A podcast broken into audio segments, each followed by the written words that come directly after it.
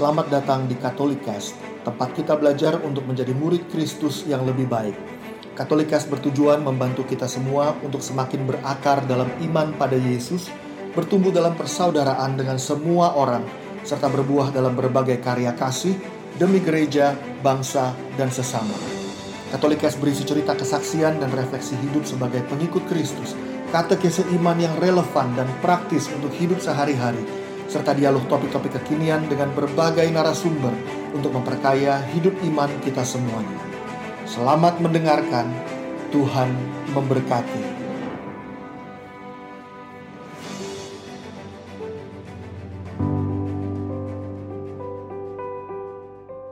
Iya, selamat malam semuanya. Malam ini kita akan bicara tentang seeing the image of God uh, in ourselves di dalam diri kita. Kalau kita nyanyi lagu tadi ya, kita nyanyi lagu Sungguh indah yang kau pikirkan tentangku. Yang Tuhan pikirkan tentang kita tuh indah gitu.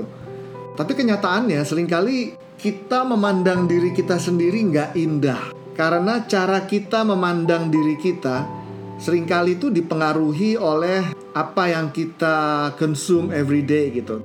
Sehingga mungkin Tuhan mikir tentang diri kita sungguh indah. Tapi kita nggak mikir tentang diri kita seindah itu. Ini sering kali yang jadi masalah, jadi challenge buat kita untuk ngejalanin hidup kita sehari-hari. Uh, Saint John Paul II bilang, the body, in fact, and only the body is capable of making visible what is invisible, the spiritual and the divine. Oke, saya ulangin ya. The body, in fact, and only the body, is capable of making visible what is invisible. That is the spiritual and the divine. Cuma badan ini, cuma tubuh ini yang bisa memperlihatkan apa yang nggak kelihatan, yaitu yang spiritual, yang rohani, dan yang divine, yang ilahi. Oke, okay? maksudnya apa? Maksudnya gini, kalau saya misalnya ajak teman-teman semuanya buat ngelihat diri saya gitu, and then every one of you will look at me, oke? Okay? Tapi kalau misalnya saya bilang, please look at my body, lihatlah tubuh saya. Semua orang akan ngelihat juga ke tubuh saya. Now, what is the difference between looking at me and looking at my body? Jawabannya adalah nggak ada bedanya.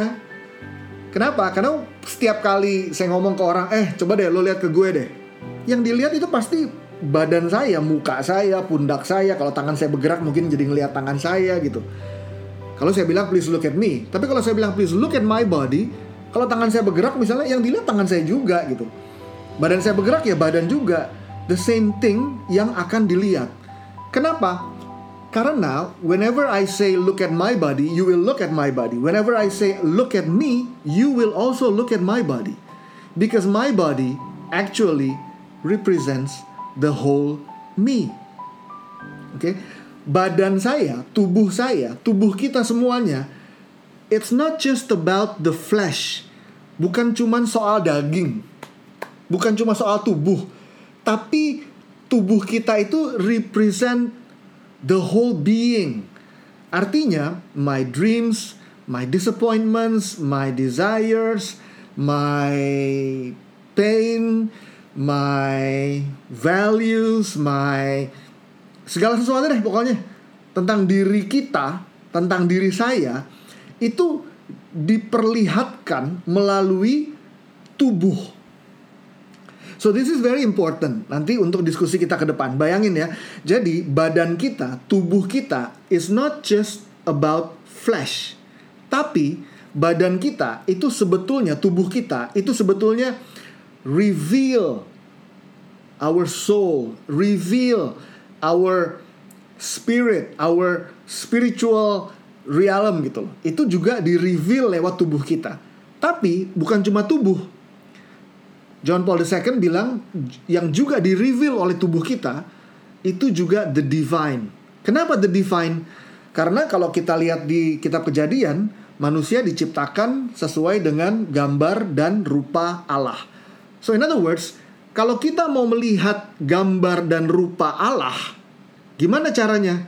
Lihat aja tubuh kita sendiri. Kita ngaca di depan kaca, and kita perhatiin diri kita. There you go. Kita sedang melihat gambar dan rupa Allah. So the body, kata John Paul II, is not only capable of making the, the body is, is capable of making visible what is invisible, not only the spiritual but also the divine. Ini penting banget nih. Our body is not just about the flesh, bukan cuma soal daging, tapi memperlihatkan juga seluruh persona, seluruh being kita dan juga yang ilahi, which is God. Ini penting banget. Nah harusnya kalau kita hidup di dalam cara pandang yang kayak begini, everything is good.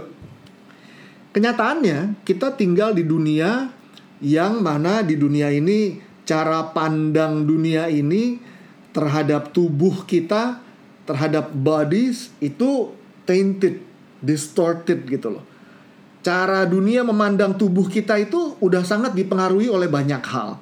Maka kita lihat apa yang tadinya ideal kalau kita lihat di kitab kejadian uh, kalau kita masih SD dulu kan kita belajar ya Tuhan menciptakan semuanya hari ke satu sampai hari ke lima lalu Tuhan bilang semuanya baik lalu hari ke enam Tuhan menciptakan manusia setelah Tuhan menciptakan manusia itu di kejadian satu uh, ayat berapa tuh kejadian satu ayat 31 maka Allah melihat segala yang dijadikannya itu sungguh amat baik. So after God created human, man and woman, Tuhan bilang it's not just good, it's so good kata Tuhan.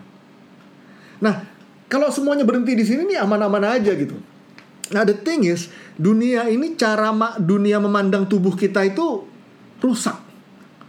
Karena kita dipengaruhi oleh media. Kalau kita perhatiin sekarang misalnya fashion industry gitu ya atau film-film yang kita nonton, movies gitu ya.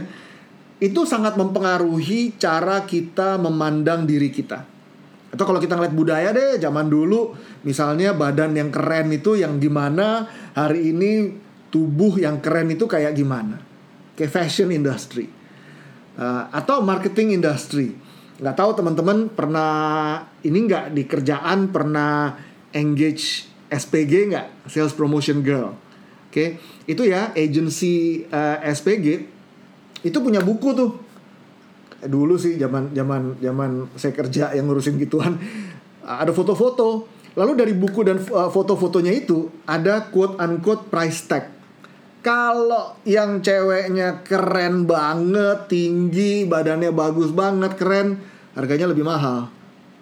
Tapi kalau yang misalnya badannya nggak seideal yang didefine oleh fashion industry harganya nggak semahal itu. So we put price tag ke people's body.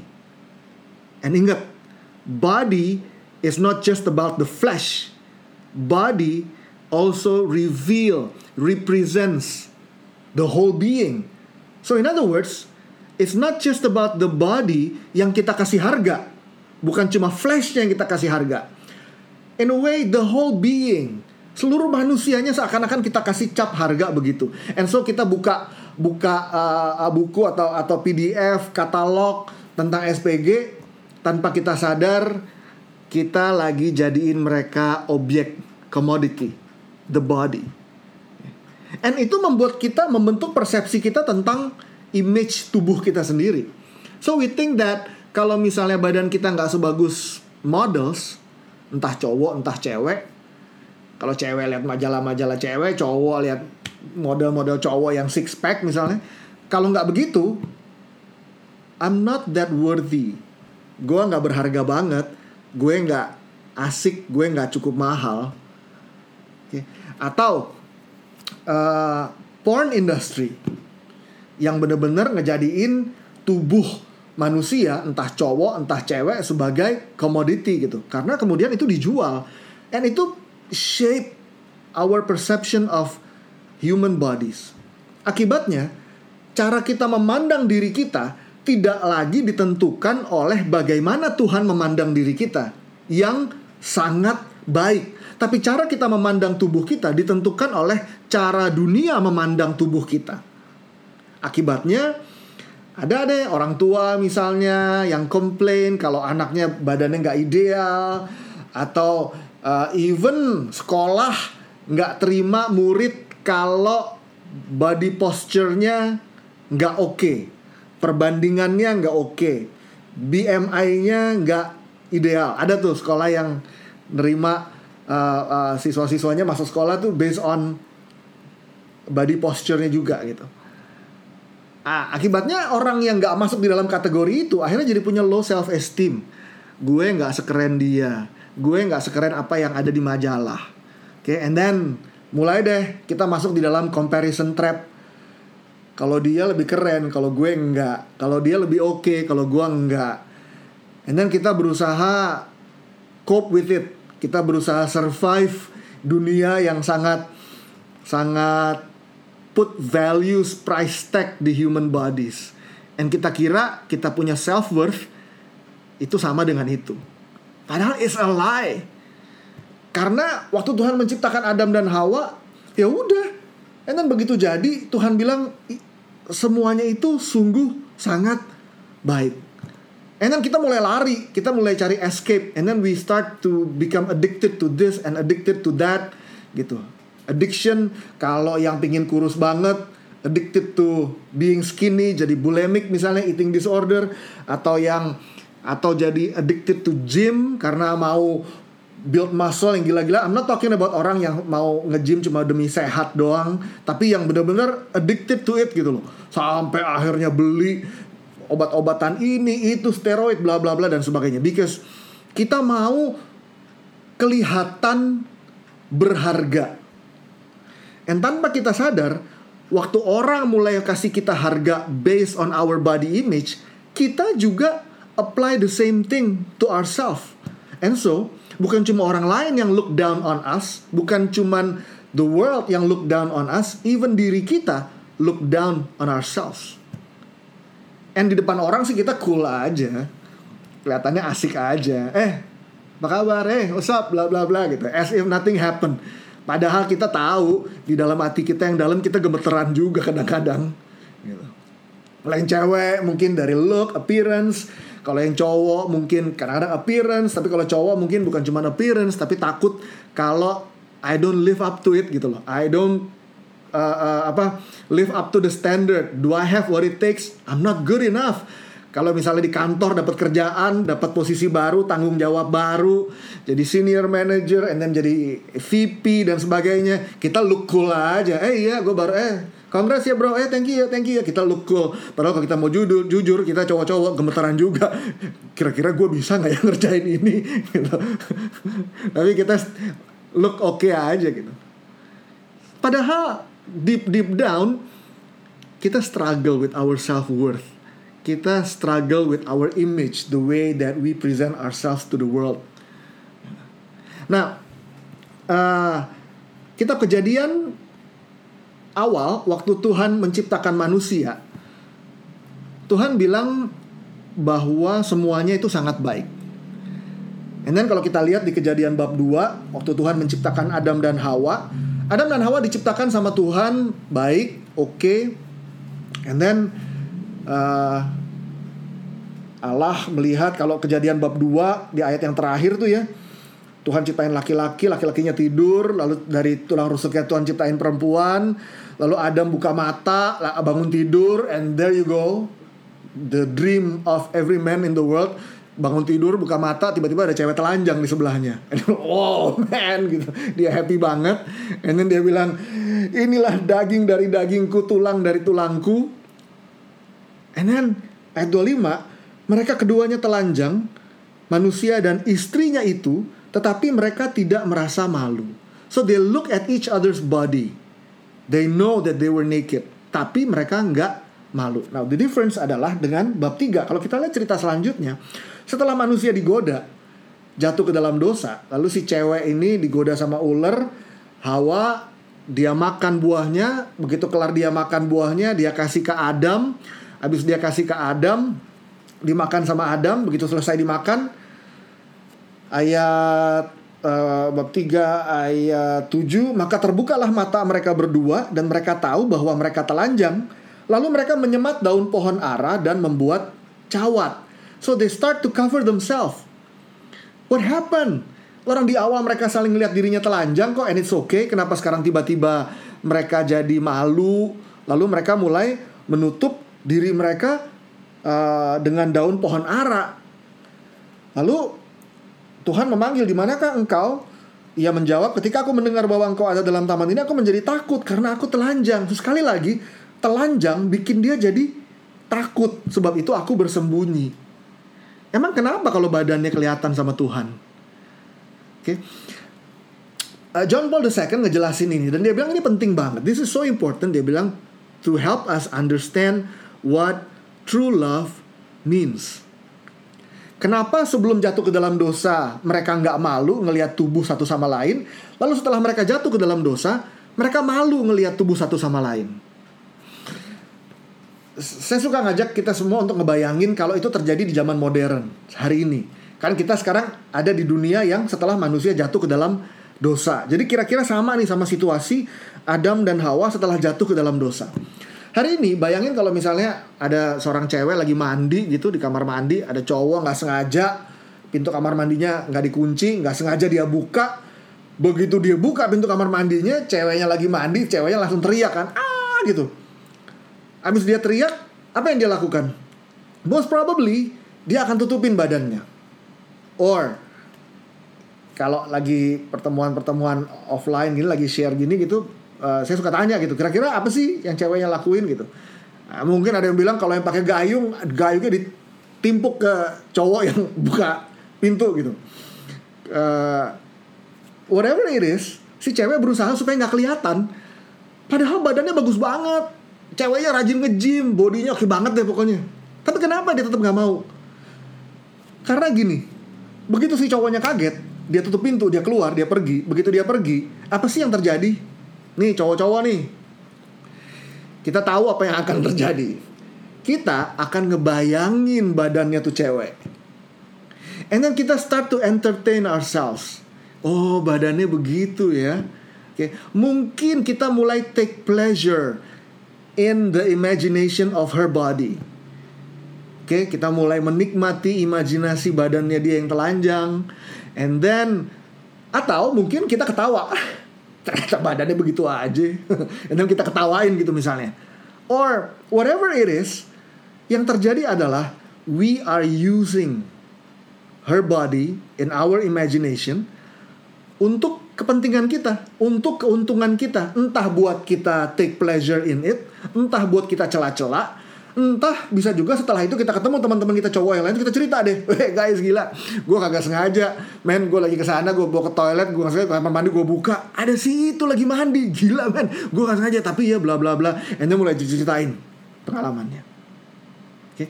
so apa yang terjadi adalah si cowok ini menjadikan tubuh si cewek as an object to please him for his own benefit.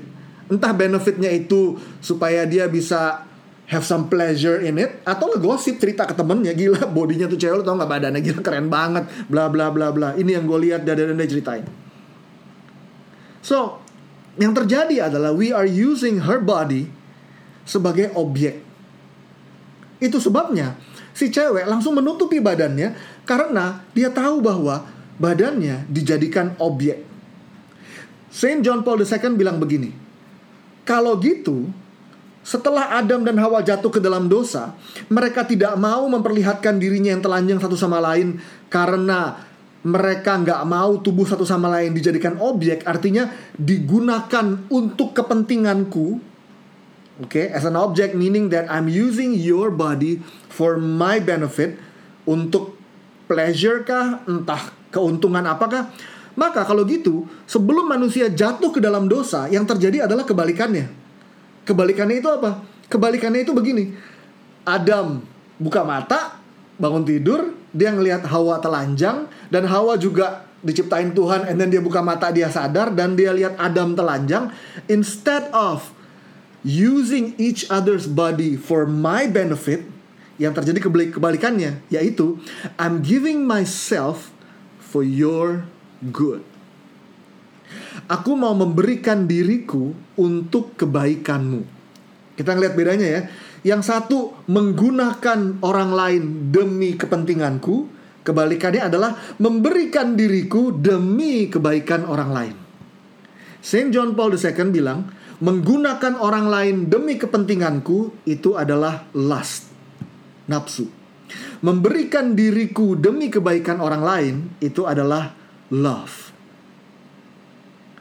Adam dan Hawa, waktu mereka ngeliat diri mereka telanjang, Adam telanjang, Hawa telanjang, karena mereka belum jatuh ke dalam dosa, so their mind, their hearts were still pure, cintanya masih murni, maka with the eyes of pure love, they respect one another. And so, after they looked at each other naked, yang terjadi adalah mereka saling memberikan diri mereka demi kebaikan yang lain. Itu sebabnya dia nggak malu. Kenapa? Because I know that you are not using my body for your own benefit. Tapi lo kasih diri lo buat kebaikan gue. And so gue juga mau kasih diri gue demi kebaikan lo. And memberikan diri is expressed through my body for you. Because body is not just about flesh body is about the whole me. So when I say that I'm giving the whole me for you, ekspresinya gimana? Gue kasih tubuh gue buat lo. Because body represents the whole being. Nah, oke. Okay? Kalau ini yang terjadi dan kita belajar nih. Kalau gitu, panggilan untuk mencintai itu sebetulnya adalah panggilan untuk memberikan diri kita demi kebaikan orang lain demi apa yang baik buat orang lain. And so waktu Adam dan Hawa saling lihat dirinya telanjang, and mereka tahu bahwa mereka berbeda. Yang satu laki-laki, yang satu perempuan, mereka memberikan diri mereka terhadap satu sama lain.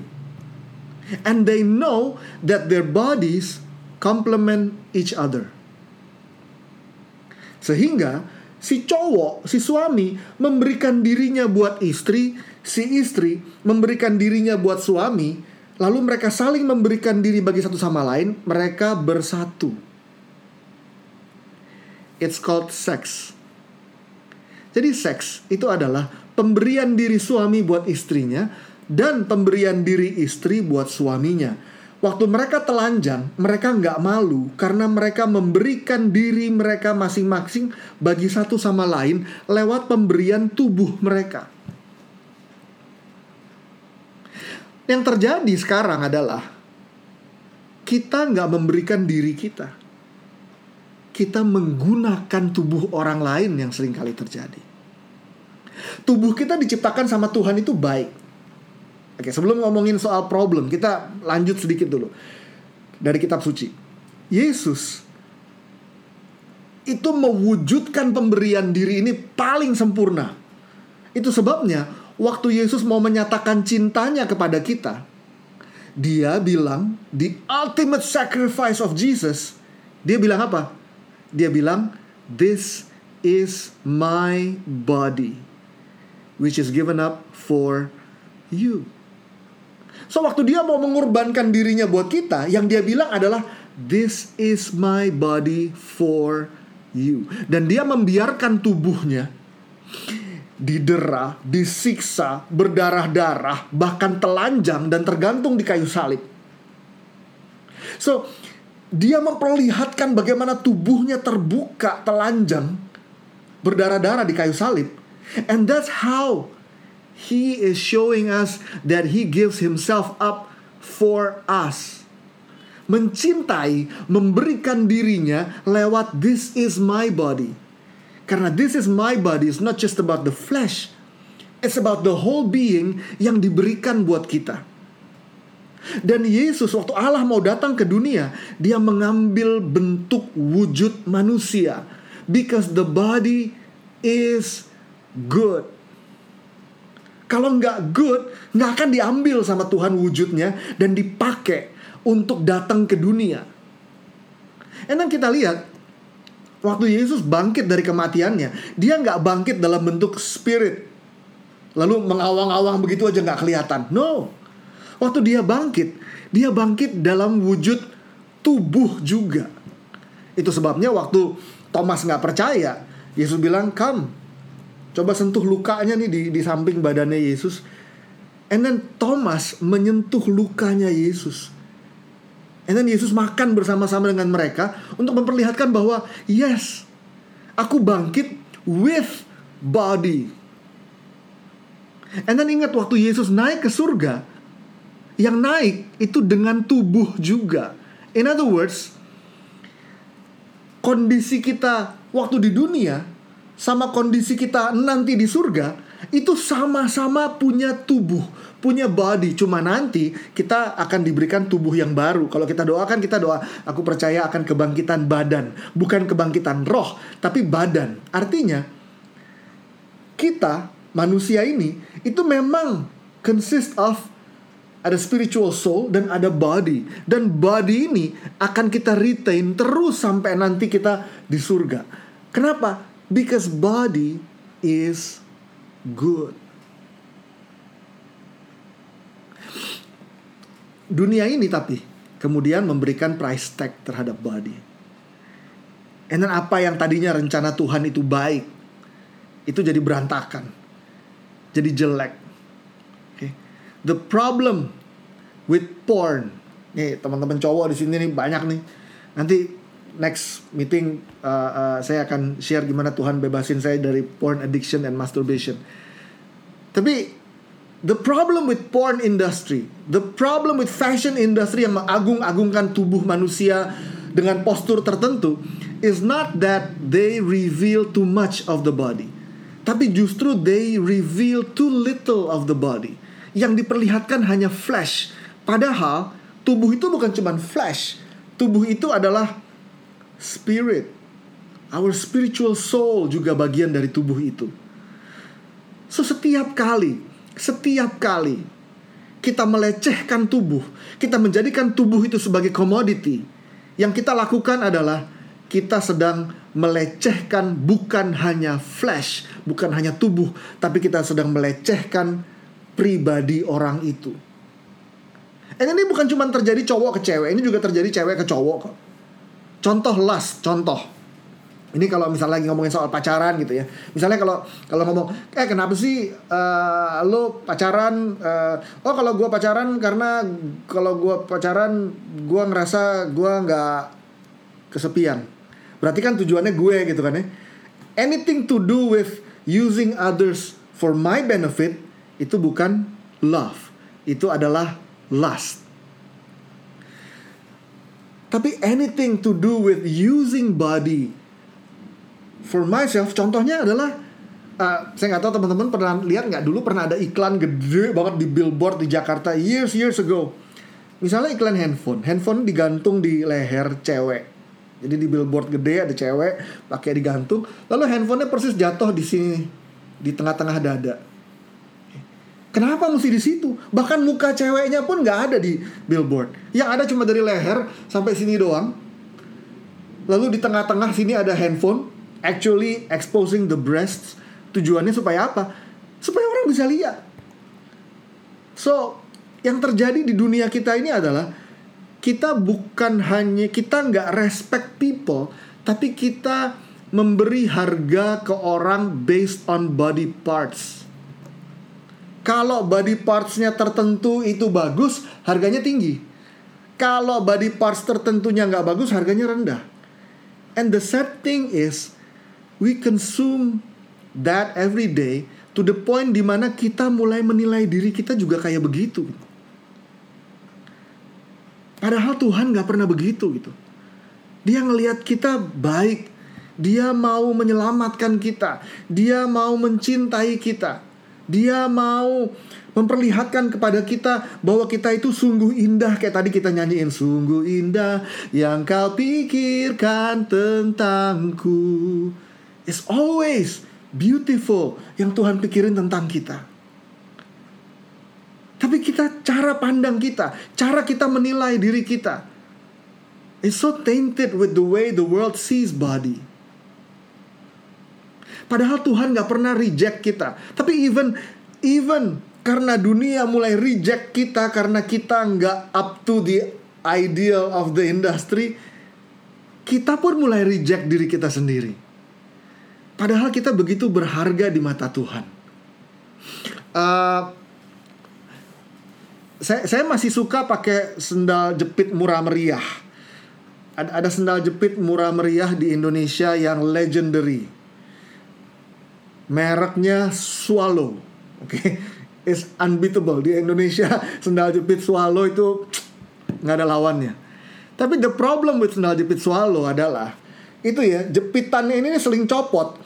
Kalau yang pengalaman pakai sendal jepit murah meriah itu, itu kalau sekarang beli di pasar itu kalau nggak salah harganya nggak tahu deh berapa ya, mungkin sebelas ribu, dua belas ribu gitu. Ya.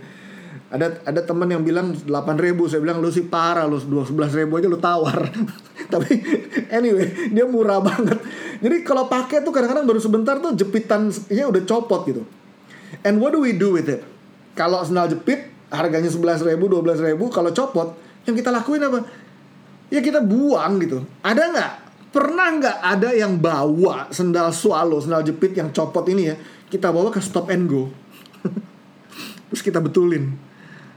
Dilem, oke, okay, dilem lagi, dijahit gitu. Nggak ada. Kenapa? Karena it's just ceban, man. Tapi bayangin kalau kita beli sepatu yang mahal. 10 juta mahal amat sepatu 10 juta anyway beli sepatu harganya 10 juta misalnya terus begitu sepatunya mahal banget begitu rusak kita buang enggak kita bawa ke toko betulin lagi betulin lagi betulin lagi. Rusak lima kali. Lima kali kita betulin. Karena biayanya berapa? Mungkin sekali betulin 200 ribu sekali betulin 300 ribu mungkin 500 ribu. It's still worth it. Kenapa? Karena harganya 10 juta. So teman-teman semua masing-masing dari kita itu nggak seperti sendal jepit. Yang kalau ada yang kita ngerasa defect sedikit dibuang sama Tuhan. No, nggak ada satupun dari kita yang nilainya itu murah di mata Tuhan.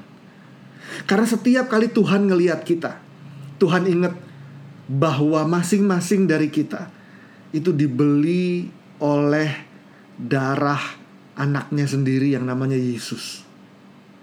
Sehingga kalau sampai Tuhan abandon kita, kalau Allah Bapa di surga itu abandon kita, itu sama aja dia bilang ke anaknya sendiri, your sacrifice is worthless. There is no way that kita gitu jadi unworthy, nggak precious di mata Tuhan. Sebab masing-masing dari kita harganya is the blood of Jesus that he shed on the cross 2000 years ago. Betapapun dunia bilang bahwa kita itu nggak live up to the standard sehingga kita nggak nggak nggak punya harga tertentu, price tag tertentu seperti di mata dunia. No way, regardless whatever the world says. Di mata Tuhan, masing-masing dari kita itu punya image yang agung di mata Tuhan. Karena masing-masing dari kita harganya itu adalah the sacrifice of Jesus on the cross. So there is no way, no way bahwa at some point mungkin Tuhan males ngelihat kita, at some point mungkin Tuhan jadi capek ngelihat kita. Mungkin kita punya kita punya image ngerasa jelek bukan karena kita punya body atau kita punya appearance, tapi mungkin karena kita ngerasa kita banyak berdosa. Misalnya, aduh gue udah dosa banget nih, aduh gue udah defect banget nih, aduh gue udah messed up banget nih. Seberapapun messed upnya kita, Tuhan gak akan pernah ninggalin kita karena harganya kita gak pernah berkurang sedetik pun, sedikit pun, sekecil apa pun gak pernah berkurang karena harganya kita selalu sama. It's the blood of Jesus shed on the cross 2000 years ago. So teman-teman semuanya, kita diciptakan sama Tuhan baik kita diciptakan sama Tuhan mulia. Kita diciptakan sama Tuhan indah selalu. Tapi kita mesti belajar juga untuk mencintai orang lain, menghargai orang lain, mencintai satu sama lain seperti Tuhan menghargai dan mencintai kita. Tanpa kita sadar, kita sering kali juga look down on other people and bikin orang lain merasa worthless. Buat yang cowok-cowok misalnya kalau kita mulai ngelihat cewek-cewek and kita mulai treat cewek-cewek itu seperti barang. Ada cewek keren lewat and kita ngomong bercanda eh gila eh, lihat itu ada barang bagus. Really? Barang? Gue suka ngomong ke teman-teman cowok. Kalau lo sekarang nih teman-teman cowok di sini ya, Bayangin cara kita memandang cewek hari ini atau cara kita consume porn atau bokep atau apa pun hari ini. Bayangin kalau one day kita punya anak perempuan dan ada cowok yang mandang anak perempuan kita the same way we look at women today. Kita bakalan gak terima. Kita bakalan marah. Kenapa? Karena anak perempuan kita berharga banget di mata kita. In the same way, setiap cewek yang ada di muka bumi adalah anak-anak kesayangan Allah Bapa di surga. Every time we treat them as an object, we offend God's heart. Tapi dengan cara yang sama juga, cewek-cewek kadang-kadang juga begitu ke cowok. Misalnya craving for attention, craving for emotional security, and then menggunakan tubuh si cowok untuk ada di dekatnya because by using your body when your body is near me I feel emotionally fulfilled.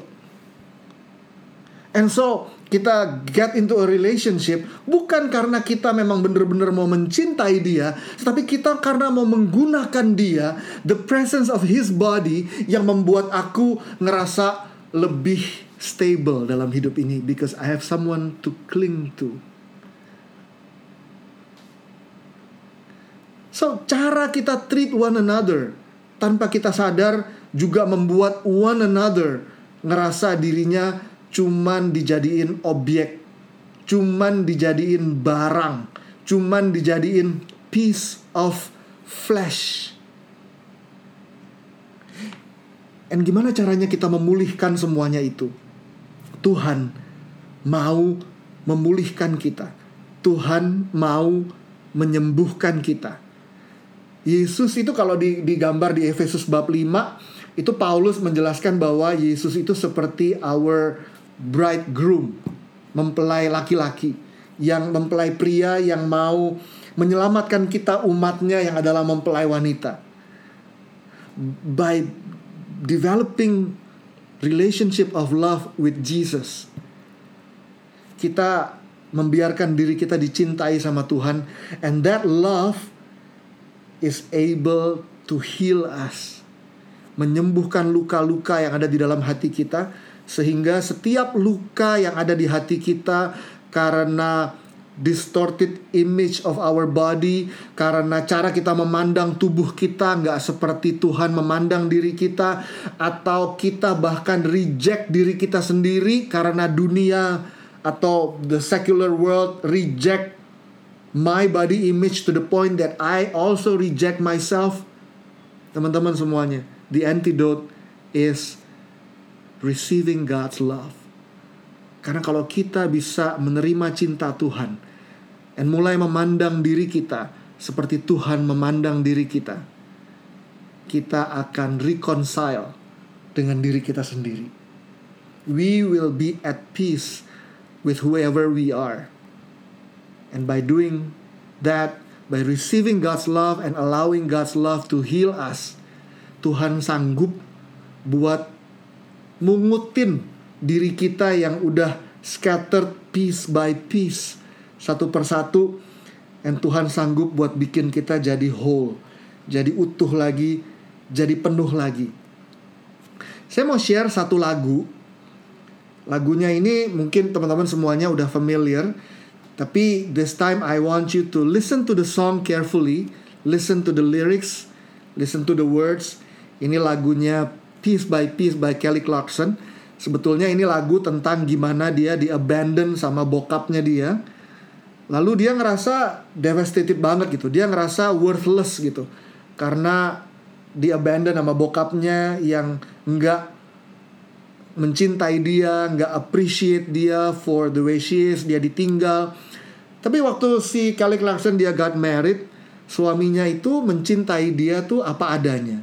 Mencintai dia tuh secara utuh, mencintai dia tuh as a whole sehingga by the love of her husband dia ngerasa bahwa dirinya dia piece by piece itu dipulihkan sehingga dia menjadi utuh lagi.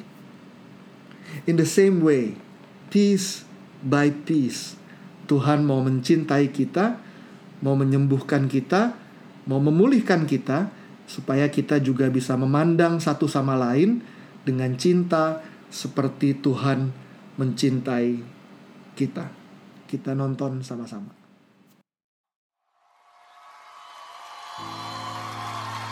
And all I remember is your back.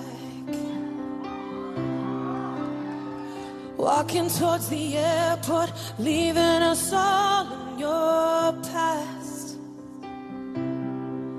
I traveled 1,500 miles to see you.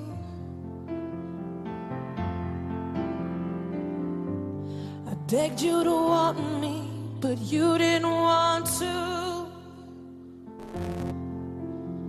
But piece by piece, he collected me up off the ground where you abandoned things. Yeah, piece by piece, he filled the holes that you burned in me. Six years old, and you know he never walks away. He never asks for money. He takes care of me, cause he loves me. Piece by piece, he restored my faith that a man can be kind and a father could stay.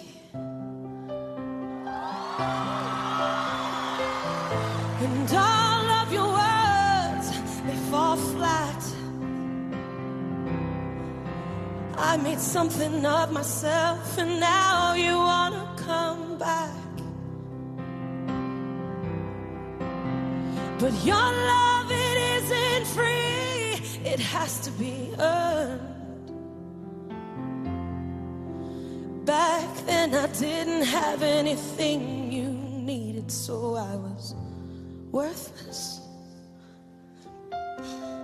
Piece by piece, he collected me off the ground where you abandoned things. Yeah, piece by piece, he filled the holes that you burned in me. Six years old, and you know he never walks away.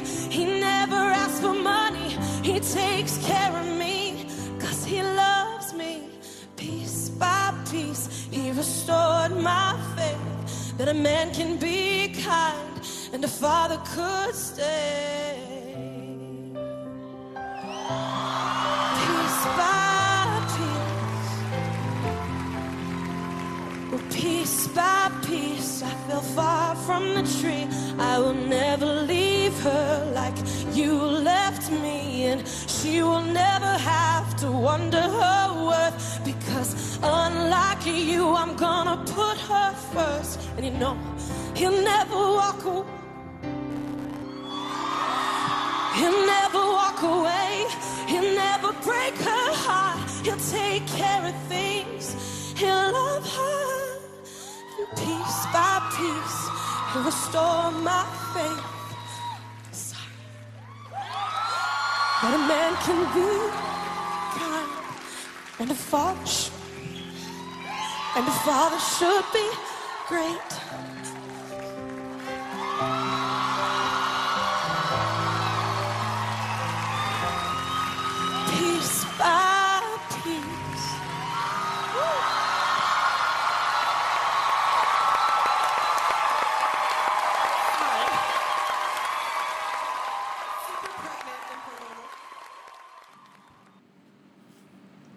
Piece by piece, he collected me up of the ground where you abandoned things. Tuhan sanggup untuk memulihkan kita satu persatu gitu. Karena kita sering kali ambil bagian di dalam dosa yang sama. That when we look at people, we look at people's body, kita nggak treat mereka with respect karena kita ngel- ngelihat seluruh pribadinya, tapi we look at them and we put price tag on them based on body parts. And we tear them apart piece by piece. Karena Tuhan memandang kita itu bukan body parts, tapi as a whole. Yang kita indah di mata Tuhan. Yang kita berharga di mata Tuhan. Yang Tuhan mau supaya kita bersuka cita karena dia bilang ke Yesus in the same way dia bilang ke kita semuanya juga bahwa inilah anakku yang kukasihi kepadanya lah aku berkenan. Because our bodies are created good to reveal God's goodness through every choices of love that we make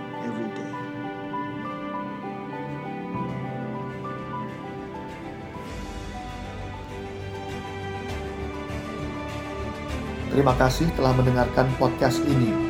Jangan lupa untuk berbagi Katolikes kepada para sahabat dan kenalan kita supaya semakin banyak orang mengenal kabar gembira Tuhan Yesus dan mengalami kasihnya yang memulihkan, menguatkan, dan memberkati. Sampai jumpa di episode Katolikast yang lain.